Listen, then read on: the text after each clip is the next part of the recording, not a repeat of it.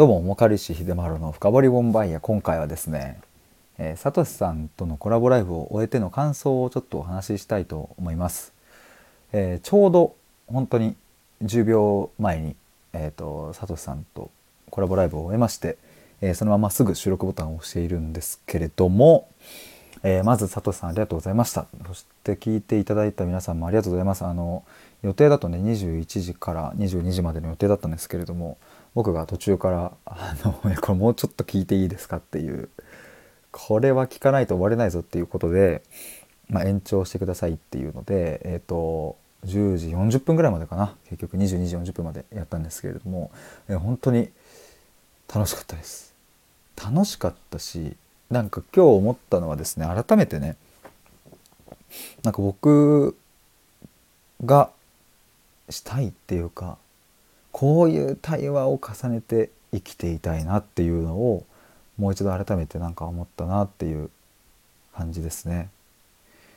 えー、まあサトシさんえっ、ー、とコメントにもありましたけどもサトシさんが使う言葉とかやっぱそういうものってすごく僕は刺激を受けるしなんかそのサトシさんの言葉がそれこそ僕の内面にこう入ってきてその言葉によって僕は新しくこう考えるっていうことができるし、うん、それによってまた生まれてくる言葉とかまた明日とか明後日とかなったらまた何か、うん、今日のこの対話を通した気づきとかがあるかもしれないしこれはとってもこう僕にとっては刺激的だったなというふうに思います。まあ、やっぱり言ってもね、まあ、延長していただいて、えーとまあ、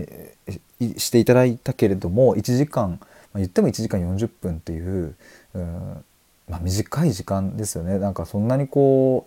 うなんだろうな。あの2時間3時間4時間とこう話してるわけではない。まあ言ったらたったこの1時間半40分ぐらいの中で、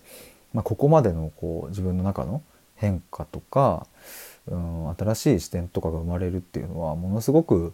貴重な体験をさせていただいたなっていうふうに思います。まあ、特にですねえっ、とそうだな iPad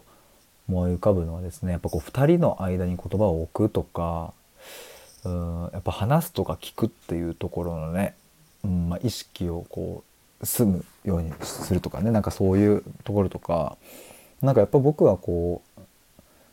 まあ、人の話を聞く探求するっていうのは好きだったからもちろんやってるし今でもこれからもずっとそうし続けるけれども、うん、反対側から見ると聞くっていうところに意識が偏りすぎていたなっていうことも思う。まあなんかこれって別に悪いことというよりはいい悪いとかではなくて、まあ、意識をそっちに向けまくっていたからこそ、うん、できることもあるし、うん、でもできないこともあってっていうでもなんかそこがすごく、え、鮮明になったような感じがします。まあ、僕もあの話すっていうことをもちろん対話においてはもちろん僕もするするんですけれども話している時にも結構、うん、次の質問とかを考えていることもあるなとか、えー、思ったりとかまあねこれはどういう対話なのかとか、うん、によってまた違うかなとは思うんですけれどもね。もし僕が誰かのこう悩みの相談に乗っているっていう時はえーと、質問するとか聞くっていう方向に意識を集中させることが多くなるだろうしうん、でももっとこうフラットに対話するっていう場面ではそこまで偏んなくてもいいよねっていうもうちょっとこのなんかこう中心に針を持ってくるような感じがいいよなとかって思ったりしてだこの話すっていうところと聞くっていうところのまあでもそれこそその境界線ってどどこにあんだっけというかそもそもあるんだっけというかなんかそういうものとかをもう少しこう丁寧に丁寧に見つめられていけたらいいなってえー、思いますっていうこんななんか真面目な話をしている自分は重軽石秀丸の「深掘りボンバイエ」っていうクソふざけたラジオ名にしてるんだなっていうことをまた思い出して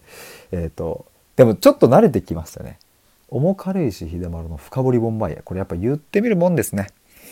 言ってると慣れてくるわ。はい、皆さんびっくりしてると思いますけども、まあ、あと1週間ぐらい経てば、まあ、秀丸ボンバイエっていう感じで覚えていただけるかなと思います。かもしかしたらまたチャンネル名が変わっているかもしれませんがはい改めて佐藤さんありがとうございましたあのライブの中でもありましたけどまた言葉とか心とか、えー、体みたいなところのテーマでもお話できたら嬉しいです。ということで以上です。ボンバイエ